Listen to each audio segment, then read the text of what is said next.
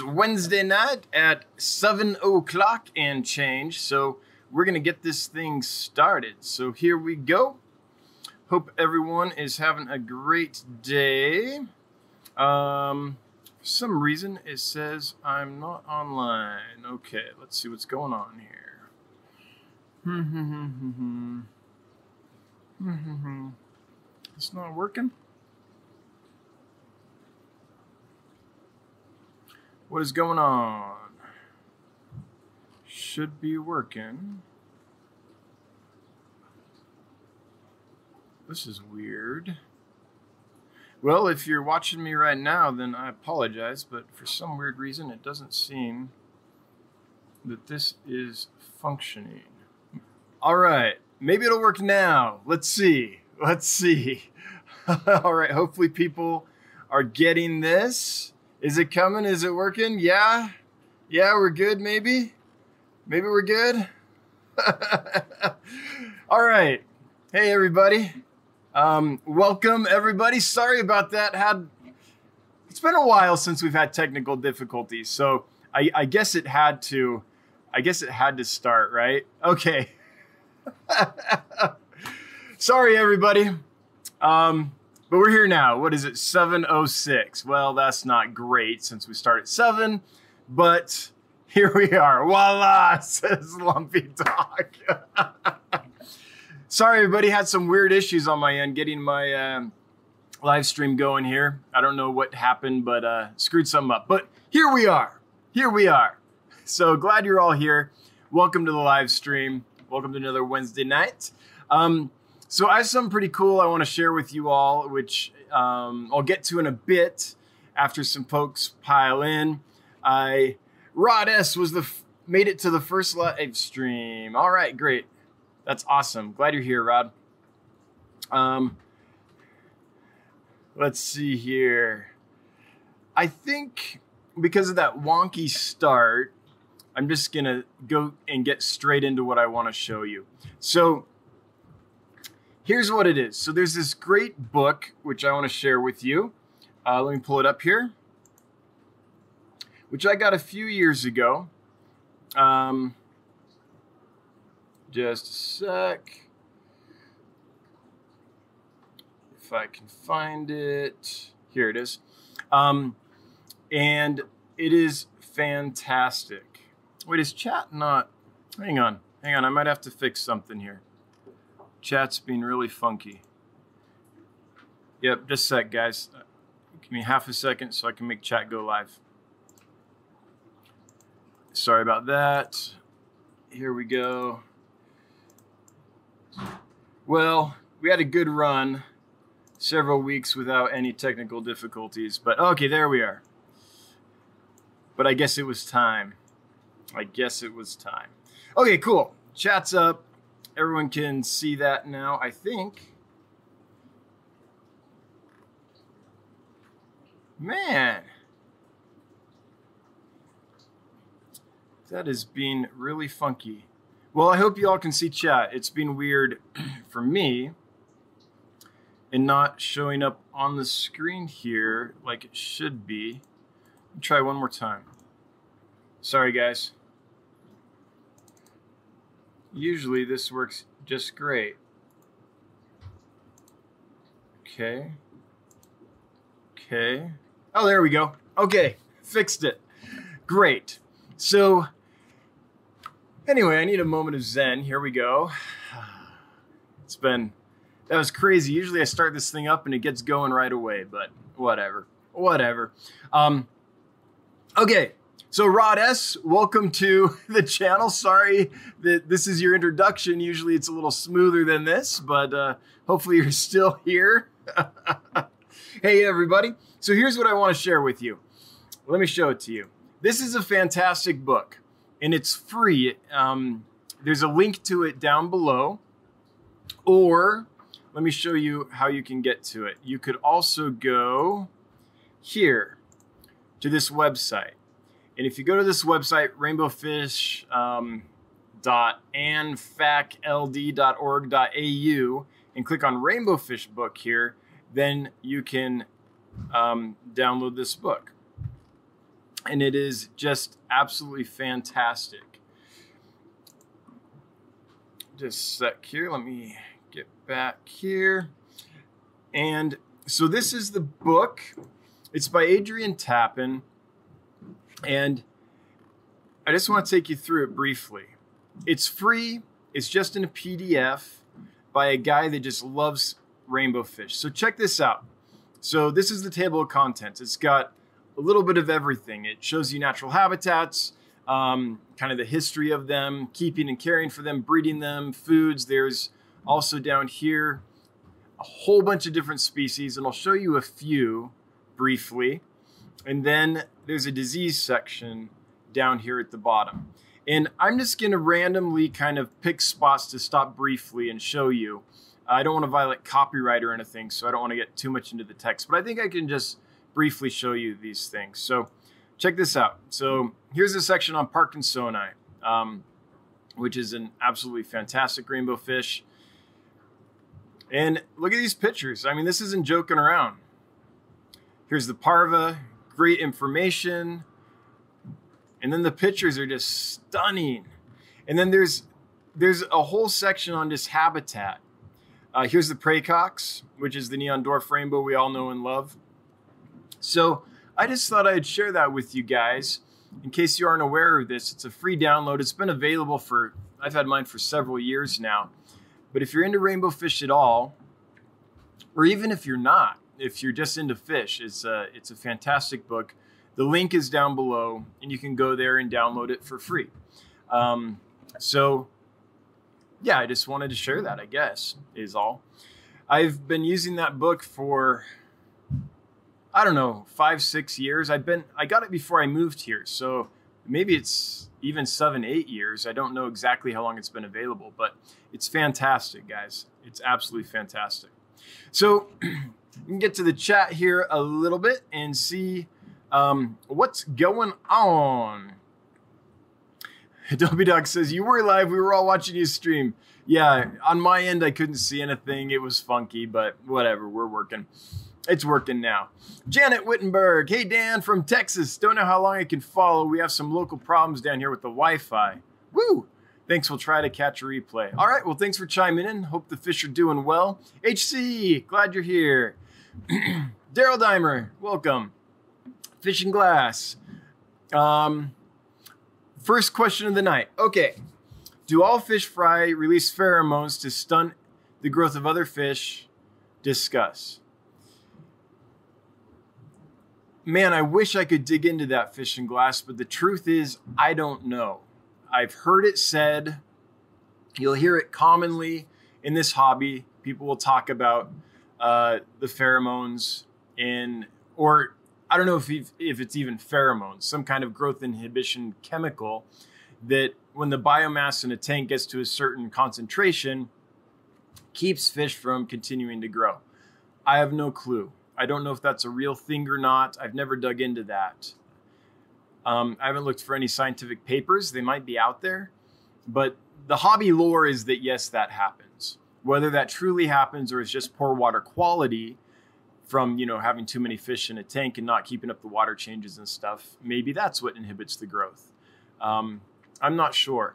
I will say that I have noticed if I have a tank full of fry, like a lot of fry, and then I take a few of those fry out and put them in another tank, then often, if it's the same size tank and there's less fish in it, they'll often grow faster. So I don't know though if it's uh, hormones or growth inhibiting uh, chemicals or pheromones, as you call them, or if it's just that the water quality is better because there's less fish in the tank. I really don't know. If anyone else knows or can point us uh, to a like scientific paper on the topic, that would be kind of interesting because it's it's something you hear about in hobby lore all the time. But again, I've never seen a study on it. Not that they're not out there. I've never looked. They might be out there. So fishing glass, I don't know. Rodas, been here almost every week, but first time I was first. Oh, okay, yeah. I I thought so. I thanks, Rod, for clearing that up. I thought so. I was like, I I think I know this name. I think I know this guy. Yeah. So sorry about that mix up. Lumpy Dog, looks like the platinum angelfish behind Dan still are not showing any aggression to each other. Nice. Yeah, not really. Um, I have made a video of them sparring, which I'll put up, but it's very mild. It's not. It's it's just kind of going back and forth a little bit, um, as they sometimes do. I think the trick with them is don't keep them too hot. If you keep them up in like the low 80s, um, then they'll really get going and fired up and want to breed and stuff, and then they'll start.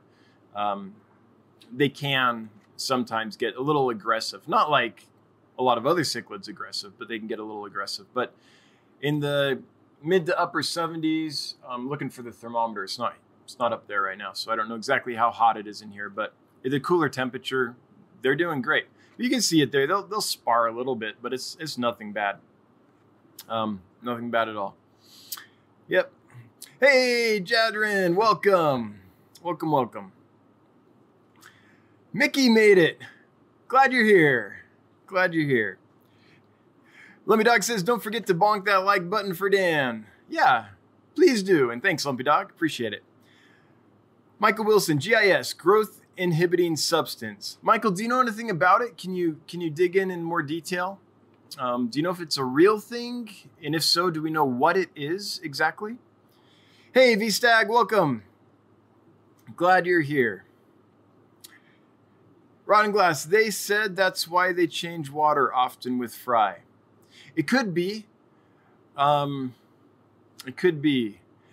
The other reason, though, is just when you have fry, you're typically keeping them in a small container or a smaller tank because you're trying to keep the food very concentrated around them so that they can find the food easily and just eat a ton and grow. And when you're feeding the fry in situations like that, they create a lot of waste. So in a small container, lots of food. There's a lot of potential for things to go sideways with ammonia spiking and having uh, bad water quality just hit you really quickly. So the reason I change water frequently is not because I'm worried about growth inhibiting substances, although they might be there. It might be a real thing. I'm just saying I don't know. It could totally be a real thing. But in my mind, I'm just like I'm trying to just keep this water super clean so they don't have any problems um, with ammonia or with growth inhibiting substances or with whatever it might be. So, yeah, it's not necessarily the growth inhibition stuff that's on my mind when I do it. It's just I know that if I keep the water clean, they grow much quicker. So, yeah. Um, real thing for you fish tanks. Haida and chat. Well, Haida and to you. Don't you love autocorrect and stuff? Hi, Dan and chat. Hey, that, gotcha. Sorry, just giving you a hard time. Doug's Fish Adventure. What's up, Dan and Fish Fam? Well, welcome, Doug. Glad you are here. Just got me a 75 gallon. That's great. 75 gallons are a wonderful size tank. There's so much you can do with that footprint. So I guess the question, Doug, is now that you teased us all, what are you doing with it? What you putting in there? Um, Bob Kaler, congrats on the 75. Yeah, I agree. Fishing glass, checking snoops. Okay, cool. Yeah, let us know. Gerald Dimer, that's great, Doug. I agree. he says, I see how you are. well, this is weird. I actually made it to the bottom of the chat. I'm like caught up with you guys. That almost never happens. Almost never, ever happens. Um, if you're just joining us, there's an awesome link. There's a link to an awesome rainbow fish book down in the description below. If you haven't ever checked that book out, it's free. You can download a PDF and it is fantastic. So take a look at that when you get a minute. Valley Fish, hey, welcome. Welcome, welcome. Well, Daryl, I guess YouTube didn't like what you said. Your message got retracted there. So if you tried to say something, say it again so we can all see it. Uh, Doug says, I'm going to put my African cichlids in it. Good choice. Yeah, you could fit a lot of rock work and stuff in there. Make a good African cichlid habitat for sure. Fishing glass. It won't let me spam. Oh, yeah. Oh, yeah. what's it say though? Does it does it seem to be like is it saying it's a real thing and can it identify exactly what the substance is, or is it just talking in generalities? Um, HC Aqua, wowzer, it's 576 pages. I know, and it's beautiful and it's full of great information. So it's it's an awesome it's like the best rainbow fish book out there that hasn't been published. Right? It's just available in PDF because this guy's an absolute rainbow fish geek. And this is like the capstone of his life's knowledge of working with rainbow fish. So it's it's a pretty amazing book. uh, in fact, let me post the link here as well, where you can get it. Um, let me just post it in the chat. That might be easier for some folks than trying to dig down. So here's a link to it right there. Yeah, that book's no joke for sure. Let me dog. Here's a couple links on Betta Breeder's page. Oh, cool. That looks fan. That looks cool. I'll have to dig into that a little later. Thanks, Lumpy. In fact, if I click it now, oh, good, it opened it in another page. So I will look at that later. All right. Peter Thiel, I made some Repashy today. Cool. Did you wear a chef's cap? You have to like wear a chef's cap and, uh, you know, have the apron and, and all that. You have to be all ready for the Repashy making. No, it's so simple, isn't it? You just boil some water, pour it in, and it's beautiful. What kind did you make? And uh, is it working for you? I love that stuff. Repashy's awesome. It, it's like a game changer for raising fry because once the fry are trained to eat it, you can feed them something in the morning um, and then you know get ready for the day and stuff. And before you go to work you can just drop in a big chunk of repashy i've got a fly down here. And they can graze on that for the whole day. And so you can get great growth rates.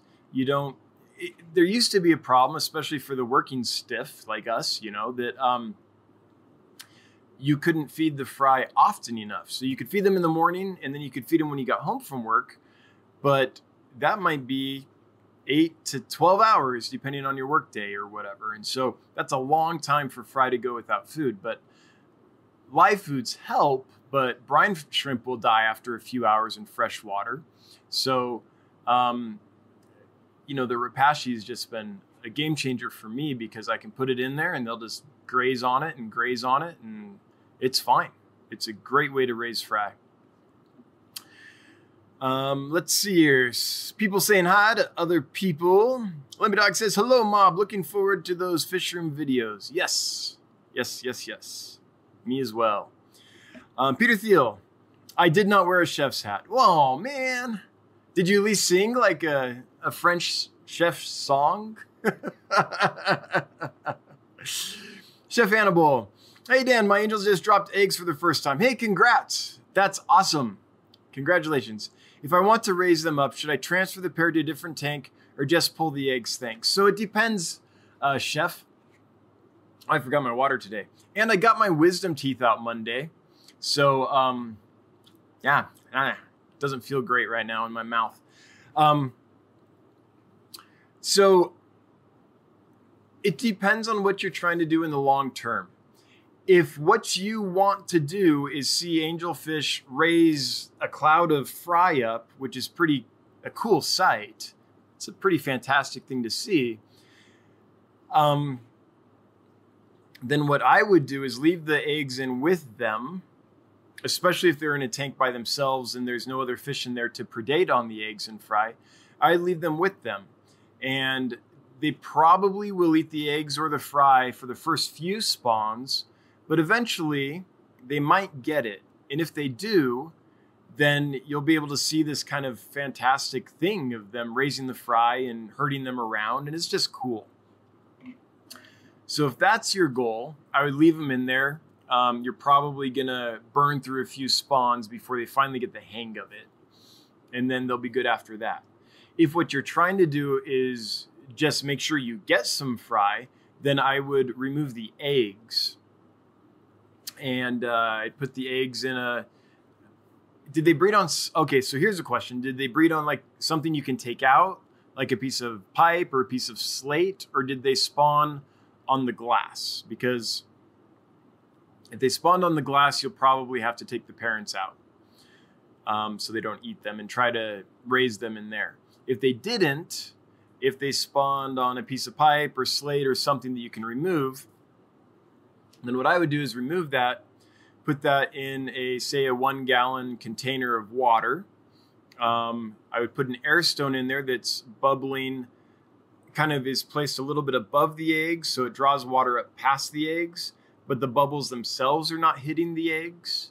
That'll create a good flow, but it won't be jarring and won't knock them off. So you just kind of want this constant light flow of water over them. Not heavy, just constant fresh water. And I would use peroxide myself, uh, probably two milliliters per gallon, but you can play with the dosage. Other folks use methylene blue and, and acriflavine and all kinds of things. But for me, I like hydrogen peroxide. So that's what I would do. And personally, I would change that water, pretty much 100% of that water, um, you know, two to three times a day if I could. And each time I did that, replace the hydrogen peroxide. Um, that's how I would do it if you're wanting to get a high yield. Now, I'm sure other people in this chat have raised rainbow uh, rainbow fish. I'm sorry, angel fish. I have rainbow fish on the mind. Um, and please chime in with your methods and your experience. Did you use methylene blue? Did you use something else? Um, what kind of setup did you have so that we can help uh, help out here? Um, but that's what I would do, Chef, if I was uh, trying to get a good hatcher, wanted to hatch this particular spawn, and didn't want to go through a few spawns while they got the hang of it. Yeah. H. Aqua. Oh man, this fly is driving me nuts. When you don't have hair to protect your head. um, Aqua, I love the colors of Boesemani rainbows in the morning. Yeah, they're fantastic when they're all fired up to breed. Absolutely. Dank, welcome. Michael Wilson, do you remember an article by Al Castro some years ago in the JAKA about behavioral and GIS influence on producing male female pairs from two isolated fry? I don't remember that. And I knew Al Castro, I knew him personally. Um, I used to see him at the West Coast weekend in the Bay Area we would get together and have a big killifish uh, convention in uh, in the Bay Area in California. And Al Castro was was always there, um, and we'd go down to the monthly meetings down there too. But I don't I don't remember that particular article. Not that it does, you know, I'm sure it's there. I just don't remember what it is or what it says exactly. But that might be worth looking at. Although two isolated fry, that's a that's a small sample size. um, fishing glass, general info. And one of the fish farms that I visit got a 10 gallon growing tank for the peacock gudgeons. Cool. And half of the fries just die off. Not cool. Plenty of infusoria to drip feed. I just don't get it. Okay, so let me look at this. Fishing glass, general info in one of the fish farms that I visit. Okay. I I guess that's the talking about the growth inhibiting substances, um, which are supposedly secreted by their fish to to perhaps keep other fish around them from developing and growing quickly. Is that what you're talking about, fishing glass? I guess I I guess it's like a two part thing. I don't know if when you talk about the general info on the forms, and then you talk about raising the gudgeons, is that two different things you're talking about, or is that all one experience? that you got is that something someone on a form is asking about but yeah and the other thing is if the fry are dying off really young really small it's not growth inhibiting substances. I mean that's not going to kick in for a while. If it's if they're small enough to need infusoria and they're dying off then i bet it's a water quality issue or not eating enough issue. So if you know they're eating enough if you see their bellies getting full and things then it's almost certainly, although I can always be surprised by things that I don't know, but almost certainly a water quality issue um, would be my guess. If what you're saying is you have tiny little peacock gudgeon fry that um, you're feeding infusorian or eating well, but they keep dying off at a small size, I bet it's water quality. That's my guess. Uh, Peter Thiel, I used 80% spawn and grow with 20% community. Yeah, yeah. Cool. Is that for the, are you talking about for the gudgeons or is that, is that in response to fish and glass or is that a different uh, fish we're talking about there, Peter? Um, let's see here. I jumped here. Let me get back to where I was. Sorry. Mob Guppy new video up today. Cool. We'll have to check that out. Looking forward to it. Oh, Chef Hannibal. They the angelfish spawned on the glass.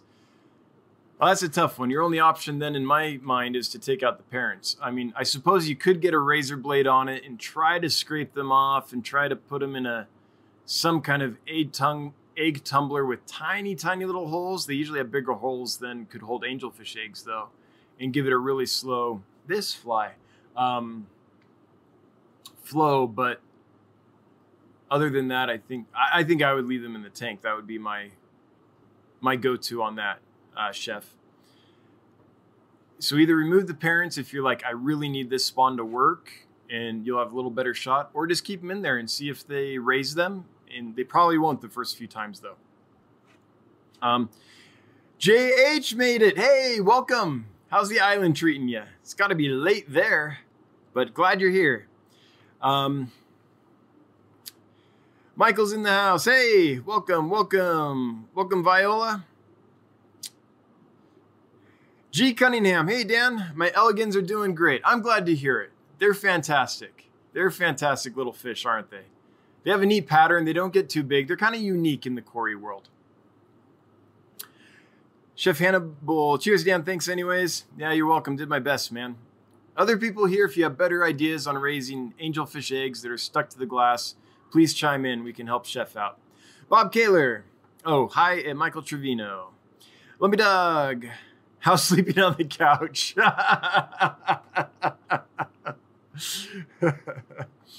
well, I appreciate the super chats. They got me off the couch. So, yeah. Peter, so I put the first dose in a new tank with a trio of guppies. I had a small amount do I leave the uneaten amount in the aquarium overnight? I wouldn't. I would take it out, Peter. So Peter's talking about Repashy. He made some Repashy, and he's saying he put the first bunch in with the guppies, had some left. I would take it out. If you don't, what'll happen is in the morning, um, any that isn't eaten overnight will kind of just settle down.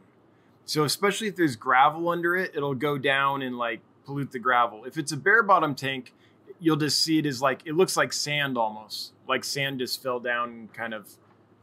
If it was a chunk like like that, then it'll kind of break down into a, a spread out kind of flat on the bottom of the tank. But at that point, the fish aren't going to be eating it anymore. So I would take it out for sure. When I put it in in the morning, it's usually gone by say lunch or evening. But if there's any left, I I'll definitely take it out before nighttime. Also, it's harder to take it out if you let it go overnight because it's no longer a solid clump. Then you have to like siphon it out or get your turkey baster down there. If it's still a clump and you can get it out, I would get it out tonight. Um, oh man, I jumped again. There we go. Michael Trevino, she never found out. All right, good for you. Oh, and Michael, um, I did email you. So if you didn't get the email, then maybe I just have it wrong or something. So did you get my email? And if not, then um, then I'll try again. Hey, we got a look at that. We got a super chat. I'm gonna go down and take a look. Chef Hannibal, four ninety nine. What should I feed the babies? Should they hatch? Baby brine shrimp is the easiest, as far as I'm concerned. You could feed them microworms. And thanks for the super chat, by the way. Appreciate it. Um, you could feed them microworms and vinegar eels and all that stuff, but they'll be big enough angelfish fry to eat baby brine shrimp, and uh, that's usually kind of the go-to. So that'd be my suggestion. I guess it depends too. Do you have live food? If you don't have baby brine shrimp eggs or cysts that you could hatch, um, and you don't have microworms or any of that stuff, then you might want to try a really fine kind of powdered food like uh, First Bites or I use Golden Pearls and things like that. But with angelfish, I've had a lot more luck with brine shrimp than anything else. So you could probably get a few to survive with you know powdered foods and crushed flake food and stuff like that. But I think you're gonna have a lot better luck if you can hatch some baby brine shrimp. So that's my suggestion. Okay. Hang on, I lost the stream, but I'm going back up. There we go. G Bear Hypnotic Aquatics added uh, has a few detailed breeding angelfish videos. I think he only made a few videos and stopped. Well, it might be worth checking out. There are a lot of videos out there on how to breed angelfish for sure. So there, there is info there. Um, but what works for you guys? I mean, if there's something that you know works for you and you would highly suggest, uh, let us know. Michael Trevino says, "What she, what she doesn't know won't hurt her." um. All right. Uh oh, Dank and Mike just found each other, so it's about to get weird. Fish Tropic Dano, well, hello, welcome. Fishing Glass, same thing. Pheromones maybe killing the other fry. Fishing Glass, expert on hatching, rearing, not so much. Yeah, that's that's where it gets tricky getting eggs is often uh, the easy part. Hatching can be a little tricky. Rearing is where it gets trick, where it's, it's really tough though because you have tiny fish. You have to feed them tiny food. In order for that to happen, the best way often to get a large group to grow up is to put them in a small container full of food. Well, that's a recipe for pollution, so it can be tricky for sure. Um,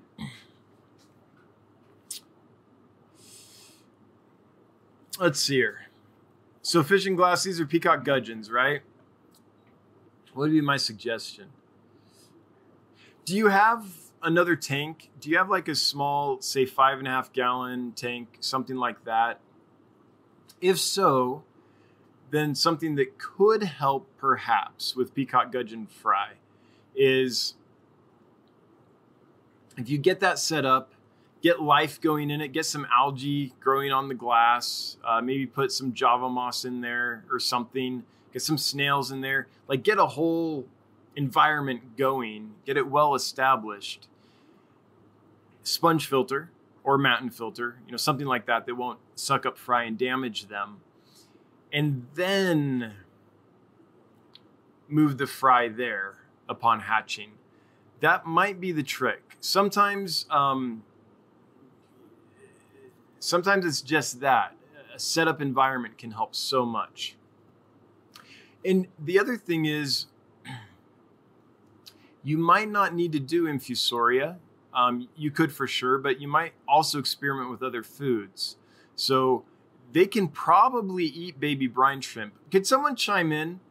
Um, I remember a few live streams ago, I think that someone was raising peacock gudgeons that I had sent them, and they had spawned, and they were raising the babies, I believe, on baby brine shrimp, if I remember right. So it might also be experimenting with different foods. But if you can get an environment going, then that'll help a lot because it'll it'll just steady things out. So that might be a trick that could help you out there, uh, fishing glass, if you've tried other things and they haven't worked. Peter Thiel is using it on guppies. Cool. Cool, cool. JH Aquatics, Peru was awesome. I can't wait for videos about Peru and stories and all that. Like, I'm going to be geeking out hard on your channel coming up and uh, the co op and, and all the other channels that were involved because that would be amazing to do that.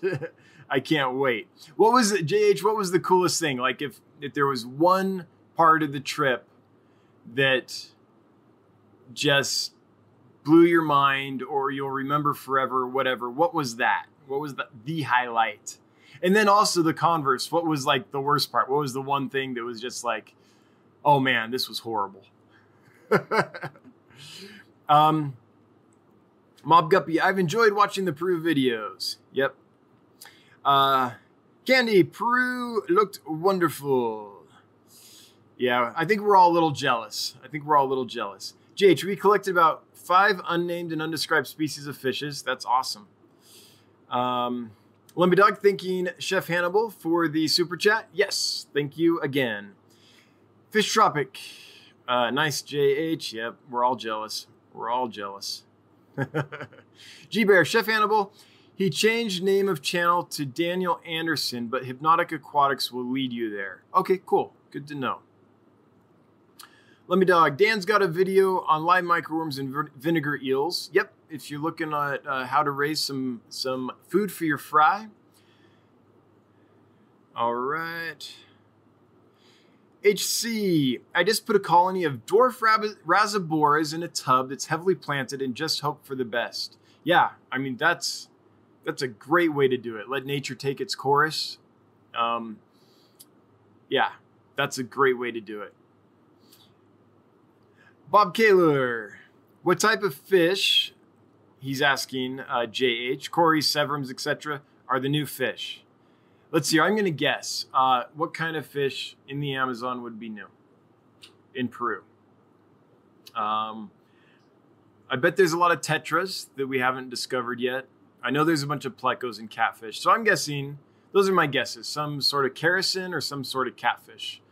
Those are my two guesses. Um, Fish Tropic. Dan, what are your thoughts on toxic TDS rating. Do you mean total dissolved solids? Um, that's hard because total dissolved solids could be anything that's in the water. Really, almost anything that's in the water column could read as a total dissolved solid. So, um, if it's not specifically like KH or GH, we're just talking about total TDS, I don't even know how to answer that. There are some fish like Aphanius and pupfishes and other fish that are specifically adapted to water that is super hard. Uh, the the rift lake cichlids, things like that, soda cichlids, you know, all these species that like really hard water. And it would probably be almost impossible to get uh, too much of a TDS for them. Yeah, I'm not quite sure how to answer that. Um, TDS is such a general measurement. So there are some fish that like super soft water, but I've always been able to keep them in hard water. And there are some fish that like hard water, but I've generally been able to keep them in soft water. I do think it's easier to keep soft water fish in hard water than vice versa, just because um, you don't get the osmotic pressure uh, constant regulation work that goes into uh, keeping the osmotic pressure more stabilized when you're putting a soft water fish into harder water. Um, I'm rambling. I don't know how to answer that. TDS is too general um, for me to dig into there. So is there is there uh, fish tropic? Is there something a specific kind of substance in the water that you're wondering about, something more more specific than total dissolved solids, um, I might be able to talk more about that.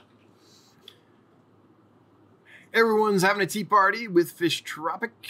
Uh, JH, at Bob Kaler's Fish Hobby, we found a gold ancistrus, cool, an apistogramma, and a green ancistrus. Cool, so two, uh, two different types of catfish and a cichlid. Man, that's awesome. I would have loved to have been there. Fishing glass. Brine shrimp are too big. Okay. The 10 gallons are established with cherries. One day I will get it right. Yep. Is there anyone on here that has bred uh, peacock gudgeons that has any tips for fishing glass on how to get the fry up? In fishing glass, is it just peacock gudgeon fry you're having trouble with? are there lots of other fry that you're having success with or is it um, just fry in general and just kind of figuring it out the basic rule is this food in front of them and clean water so just figuring out in whatever situation you're in how to keep food in front of them that they can eat and keep the water really clean so that you don't get the food breaking down in there and making everything toxic. That's the key to raising fry. Um, so what, whatever you can think of to do that, that will be the key. Fish Tropic, chilling, caught a notification, thought I'd come hang out with the fam. Well, we're glad you did. We're so glad you're here. HC, best thing seeing their natural habitat, environments, and understanding what these fishes really like. So that's the best thing about the trip. Worst thing, biting bugs at sunset and getting stuck in quicksand. Oh man, that sounds just scary. Lumpy Dog, I agree. Most livebearers just melt away and die in soft water. My two cents. Yeah. Um, yeah. For sure. It's a it's a problem. The way to mitigate that, if you can't harden your water, like I can't here, because it's constant change system, it's an auto flow system. So I can't harden my water, and I have pretty soft water. I just have to keep it super clean, and that mitigates lots of problems. But still, every now and then, um, like there's some guppies I've had here that I've had for months and months and months, many, many months. And every now and then one will pine cone out. And it's just because it's, um, its body is tired of trying to keep the osmotic pressure correct and its organs just can't handle it anymore. It doesn't happen often, but just every now and then. And yeah, livebearers in soft water are difficult. Unless they're used to soft water. Some of mine are in the third, fourth generation in soft water, and so they're they're doing great now. But just buying a fish that's used to hard water that was raised in probably some brackish water, something like that, and then putting it in soft water, that's really hard on them for sure. VStag, hit the like button. Well, VStag is a very sage person, and I think we should all do as VStag says. Devin Peppers, what type of driftwood would you recommend for Plecos shrimp? Mopani or Cholla? Well, I, would go with Mopani just because it'll last longer with Plecos chewing on it. Um, with shrimp, you could go either way. If you put Cholla in there, and by the way, this is all just, I've never used Cholla wood. I had good luck with Mopani wood, but um, Cholla will, from what other people have told me, it kind of breaks down a lot more quickly. So if anyone has good experience with both Mopani and Cholla, correct me if I'm wrong, but if I'm understanding what Mopani is, and I think I've used it before, I think I know what this is. Um, it lasted a long time, whereas I think the Cholla will disintegrate on you and get eaten down a lot quicker. So that's Devin. That's my opinion um, without any experience with Cholla wood myself. All right. Um, VStag saying hi to H2O Fish. Well, we've reached the bottom of the chat. So, this is the point where I'm going to say um, we'll wrap it up in a, a, little while here. Unless someone has a question that they need answered that they want to get out or a comment they want to get out. Um, if so, now's the time because we'll probably uh, only last a few more minutes here, unless it really gets going again. As those that are regulars know, one thing that I think is just painful is watching a live stream stretch out longer than it wants to be. So, you know what I mean? Those can get really boring. So, hopefully, uh, folks have some questions or comments to get out there. And uh, if not, then that's fine. We'll, we'll shut it down in a few minutes. The other thing is, I got my wisdom teeth pulled out Monday. And so, I'm okay with not going super long today. And in fact, if I've been a little loopy or not answered questions quite as well as normal or any of that, let's just blame that on the medicine that I'm on, okay? so sorry. Like Rod S. I I know Rod S. I know he's been here before, and for some reason, when he said I'm first to chat, I took it as I this is my first time here, and I know he's been here before. I've seen him around, but the medicine's talking sometimes here. So everything I say today take with a grain of salt. let's, let's just put it that way. um, Bob Kaler. Oh, Bob, you are just the most awesome person to have around a live stream. Honestly. Um, always appreciate the stream of information as always. Thanks, says Bob, as he throws down 20 bucks. Thank you so much. And the fish are in the mail. I can't, I assume they're going to arrive tomorrow, could be Friday. But I sent you some extras. I hope you have some room. Um, and I hope you like them. And those turquoise, by the way, they're just big enough that they started kind of fully flashing and coloring up, but they're not old. So I think you're really going to like them. I think they're fantastic.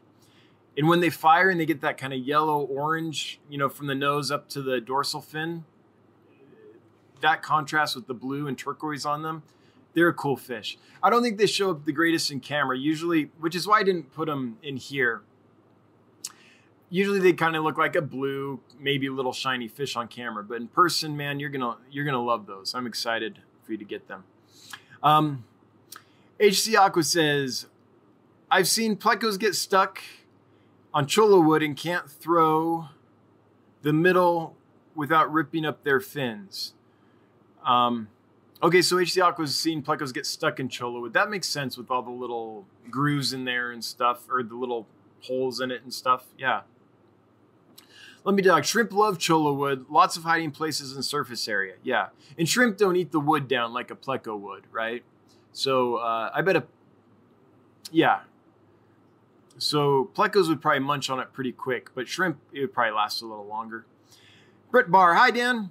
Can I hit you up via email for some fish room filtering advice? Yeah, absolutely. Or ask right now because, um, I mean, you can email me if you have a question you want to throw down right now. We can talk about it now too.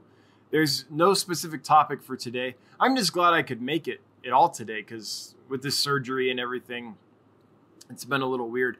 I was supposed to get my wisdom teeth out a few weeks ago. In fact, I delayed a shipment uh, and sent it on a Tuesday instead of a Monday because I thought I was having it but then they had to reschedule. And then uh, a patron uh, in my theater company passed away, and he was an awesome guy, did tons of amazing work for the arts, and he made life better for everyone in this community, not just in the arts. He did tons of tons of work to help people, and his funeral was uh, a Monday, so I had to go to that, and then I finally got this done this week. So. Um, yeah. So I'm just glad I'm here at all.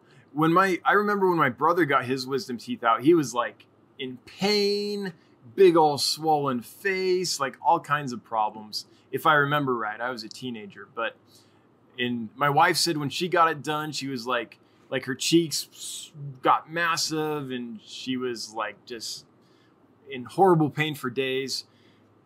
It's been pretty good for me, but um, it hasn't been great. It's not fun, but but I'm glad I could make it today and be with y'all. A Lumpy Dog says, I've had cholla wood in my tanks for over two years with no noticeable breakdown at a pH 7.6 to 7.8, if that matters. Yeah, that totally matters. Um, did you have plecos in there chewing on it? Because part of the question was for plecos and shrimp. Um, and what I'm wondering is if plecos will chew down cholla wood really quick, whereas the Mopani might last longer.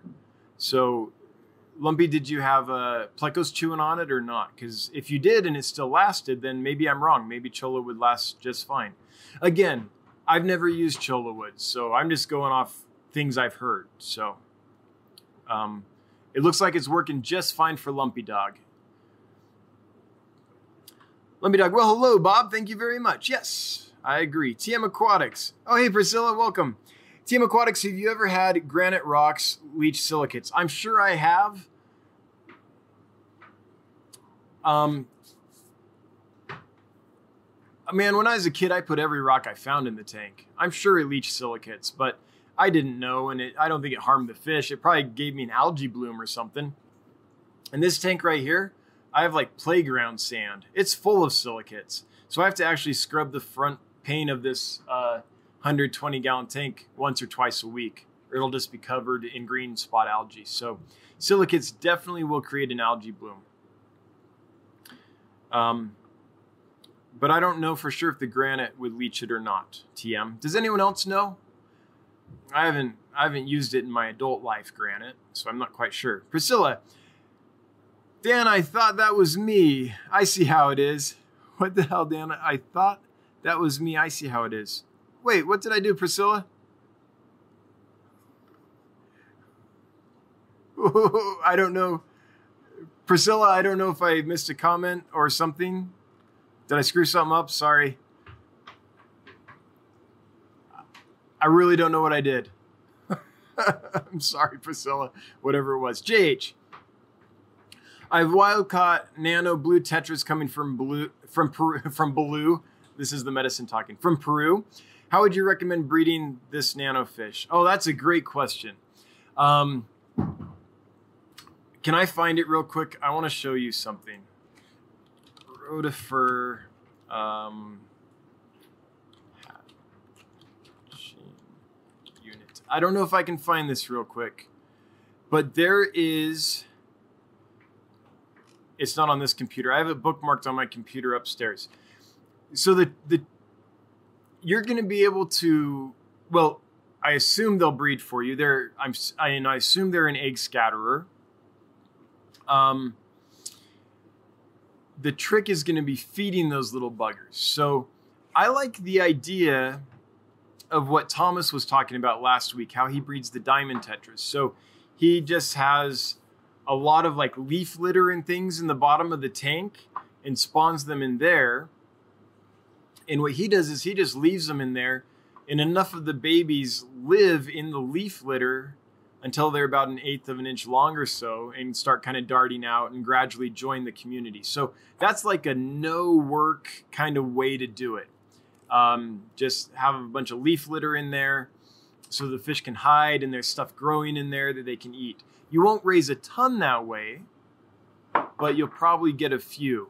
And the tannins and all that will help as well.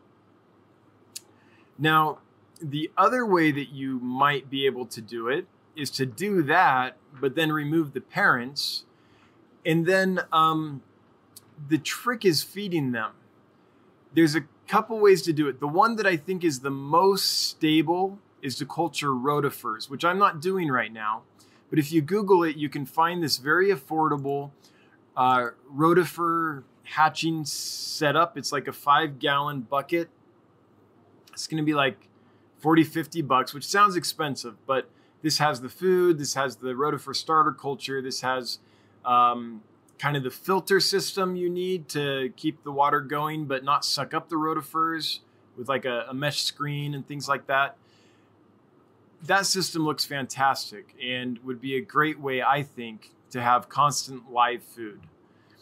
The other way you could do it is if you haven't checked out, let me put a shout out here to Michael's. Um, hang on, I've got to find out exactly. I think um, Mark's Aquatics. Check out Mark's Aquatics. He's got neon tetras breeding and he's raising those. He's got zebra danios breeding. He's raising those. I would look at his neon tetra breeding series. It's a four part series. And look at that. He has a really kind of simple way of doing it. And he feeds them with infusoria, which he grows with just like boiling water to purify it and then adding a little bit of broccoli or some other such, you know, some kind of vegetable matter, and then getting a squeeze of aquarium water into that. That's how he cultures infusoria. And he's had pretty good luck raising tetras that way. And he explains it all better than any of my videos specific to tetras.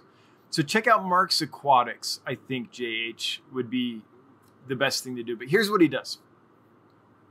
He puts some uh, Java moss or whatever in an aquarium with some gravel. It's probably a two and a half gallon aquarium, maybe a five gallon. It's a small tank. Uh, he puts a pair of tetras in there. They spawn. He takes them out. Before he sets them up to spawn, he's got the infusoria culture started so that it blooms kind of right as the fry hatch.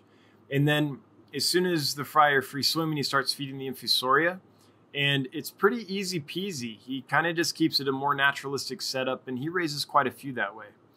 So, I would I've I've kind of been looking at his stuff, thinking, hey, that would be a good way to do it. Um, Bob Kaler says, "Lol." To Priscilla, I'm still wondering what I did. um,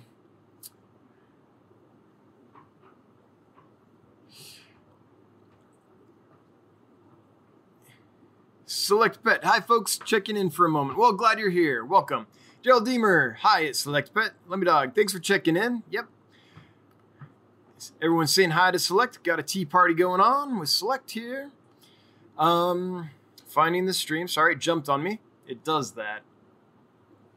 Lumpy Dog. I have bristlenose plecos in with the cholla wood. They don't typically eat much wood. Some other pleco types might do. Yeah, like a royal pleco or Panaque of some kind might chew it down. But cool. So, so it looks like Lumpy Dog's having good luck with cholla wood, even with bristlenose plecos. So if that helps at all to answer that question, um, Jad Orzi, hey, welcome.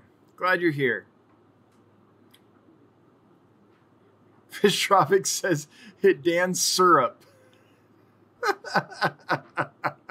Priscilla, my battery just died as I was taking crap. What happened? I don't know.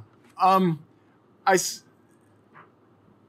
I saw a comment, Priscilla, that said like, um, "Oh, I see how it is." Oh, maybe you weren't talking to me, and then I was just wondering what I did because I thought I put my foot in my mouth with you or something.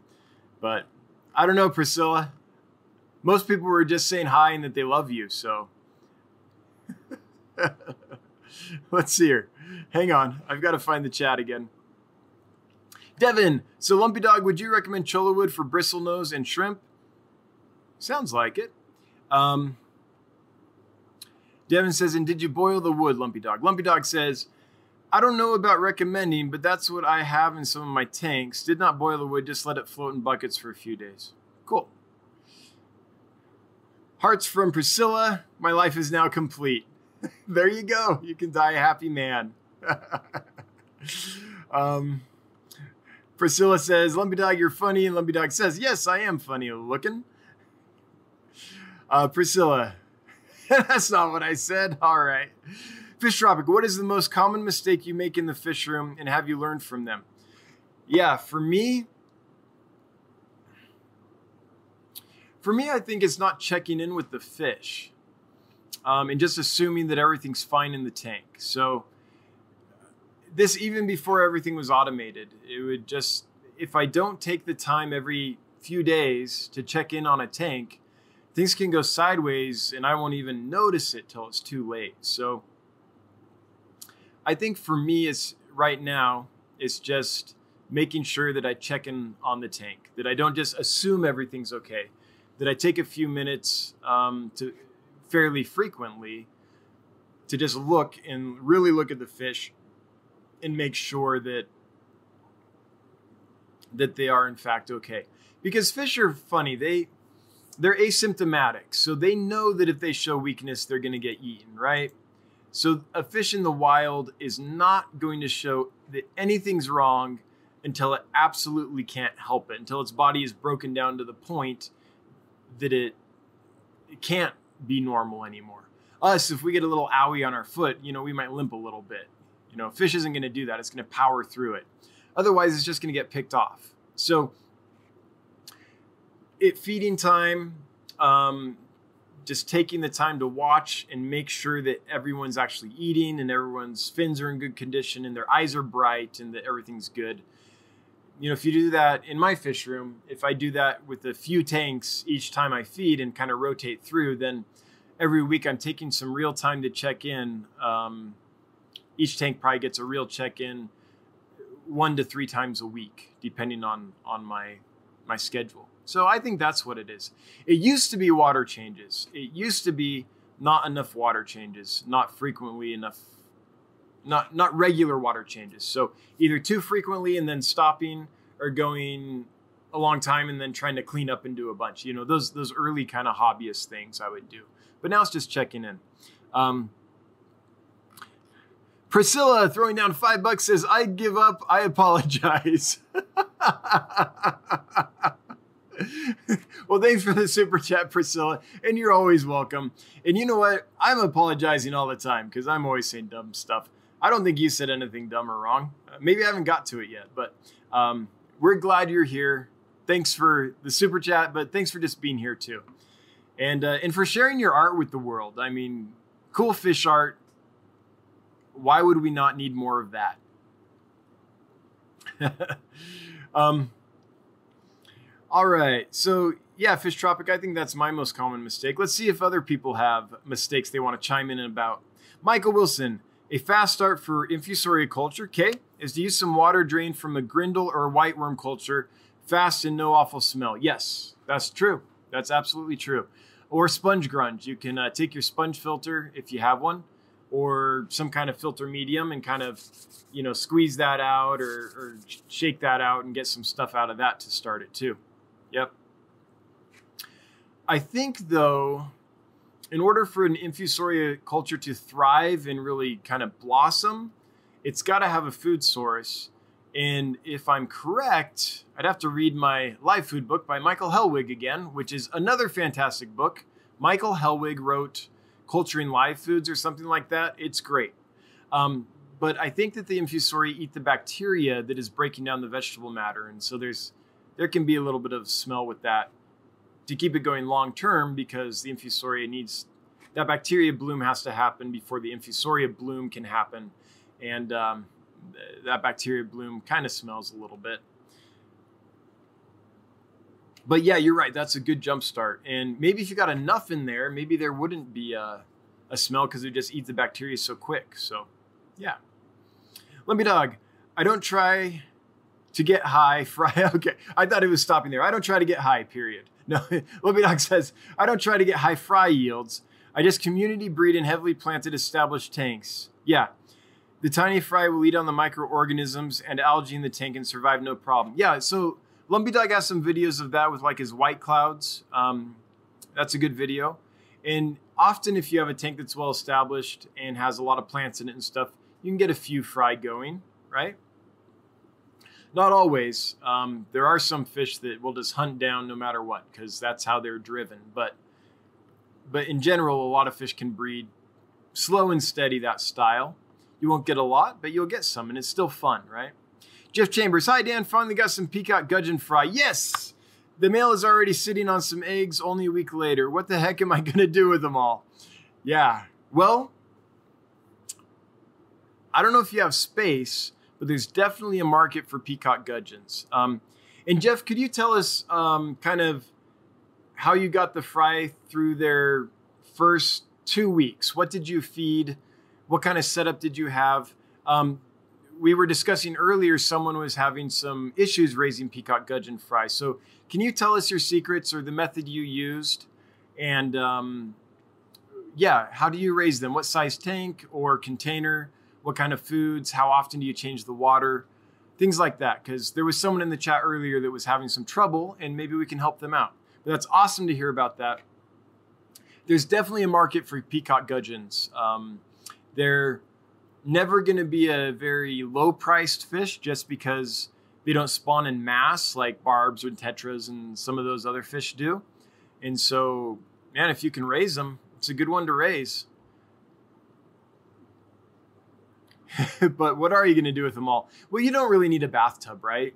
You don't need to shower. So just put them in the bathtub. You'll be good. And then when that's full, put them in the kitchen sink. You know, you'll, you'll find ways to do it. Priscilla, I wasn't taking. Jeez, I said talking. Fish Tropic says tailspin. We're glad you're here, Priscilla. Um, do you keep shrimp? Dan asked Priscilla. I have a couple cherry shrimp um, right now. I don't have many shrimp. The first shrimp, believe it or not, the first shrimp I ever kept and bred were crystal red shrimp. And it was awesome because the um, I got them at a wholesaler, and I remember I remember when I got them, I traded some killifish for them to the wholesaler, and they were talking about how difficult they were and how they needed soft acidic water and all this stuff for the crystal red shrimp. And I took them home to my super hard Santa Barbara water. I put them in a five and a half gallon aquarium. It was stuffed with Java moss. I mean, it's well established, had a lot of plants in it and things. And man, they loved that thing, and they just bred like crazy in there. So, um, you know, they did fine for me. So, crystal red shrimp, I'll never forget going back to the wholesaler. Actually, I didn't go back to the wholesaler. He came to my house because he was a friend. He came and visited, and I showed him the tank, and he was like, he didn't believe it. I'd been telling him I'd bred him and I had tons, and he didn't believe me. And then he showed up and he saw the tank, and he's like, oh man because you got shrimp of all different life si- stages in there, all different sizes and stuff, and it's just packed. So I love crystal reds. Um, I like cherries too. I have a few neocaridinas right now, but I don't have a lot. And it's just a space thing. I eventually, when I first set up these six 20 gallon aquariums, I thought I'll turn those into shrimp tanks. They ended up becoming like live food reservoirs and like overflow tanks and things like that. But right now, the closest thing I have to a big shrimp colony is scuds, amphipods, um, and just a few crystals. Priscilla says, I stole some from Michael Trevino. Didn't say you're going to come down here to visit. Yeah, I, I hope to get down there. Um, I emailed Michael. I don't know if he got the email, but um, at some point, I want to get down there, Priscilla. And I want to do it when there's a fish club meeting. I'm I'm on the uh, Facebook group for the Denver Fish Club. I forget the name of it. So I want to go when there's a meeting so I can go to a meeting, maybe bring some fish down to donate to the club for an auction. And what I'd love to do is turn it into a weekend or a couple days or something and go and uh, see some people's fish rooms, maybe film some fish rooms if they're willing to let me do that, things like that. So I'd like to make a trip out of it. And, and I'll bring fish. So yeah. Select Pet. Tropic having owned a pet store, I have made a ton of mistakes with fish. Yeah, I bet. So what was like the uh I guess what was the doozy? What was the one that still you wake up at 3 a.m. thinking about? what was that one? Or if you don't want to share that one, just a fun one. But yeah. Fishing glass, Dan, you need to drink water. I know, I know. Um, you don't want to get dry socket with the wisdom teeth pulled. I agree. And I've been drinking a ton of water. I just forgot to bring my water bottle down here before I started the live stream. Things got, I don't know, I wonder how much is the technical problems, or I wonder if the technical problems were caused by my fuzzy state of mind right now. But um, yeah, when this ends, I'll go drink some. But I've been hydrating really well, so yeah. In general, just I just don't have my bottle with me down here. Um, Priscilla, stay hydrated. Yep, yep, I am. Lumpy Dog. Ask Dan's lovely wife about fish tanks or live food containers in her bathroom. She must be a saint. Yep. Brenda has put up with a lot. I mean, it's really nice to have a supportive spouse, for sure. but it also isn't something that is sustainable, right? That that couldn't last forever. But yeah, I used to hatch brine shrimp in the bathroom, uh, next to the sink, and um, yeah, every now and then if the lid wasn't on right, she'd be putting on her makeup or something and it would splash out and splash her and stuff. I mean, she's a very tolerant lady. I'm lucky to have her. Priscilla, Colorado Aquarium Society, I'll come too. I never go to the meetings. There will be a larger fish auction. Yeah, so whenever it happens, let's try to um, gather up as many people as we can and like just show up in mass and have a have a surprise big old meeting for them. That would be awesome. Jeff Chambers, I let the male tend the eggs. Okay, so um, this might help with. This is the advice on how to raise the peacock gudgeon. So this might help. Um, geez, this medicine is making me fuzzy. Was it fishing glass that um, was wondering having trouble with that? I can't remember. Or was that the angelfish? I'm not even going to try to remember right now. But um, Jeff says I let the male tend the eggs until it looked like they hatched. Poured him in the fry through a net to separate, filled my five gallon quarantine tank with half regular water. Oh, and then half green water from the pond. Well, that's a good hack. Tons of fry food right there.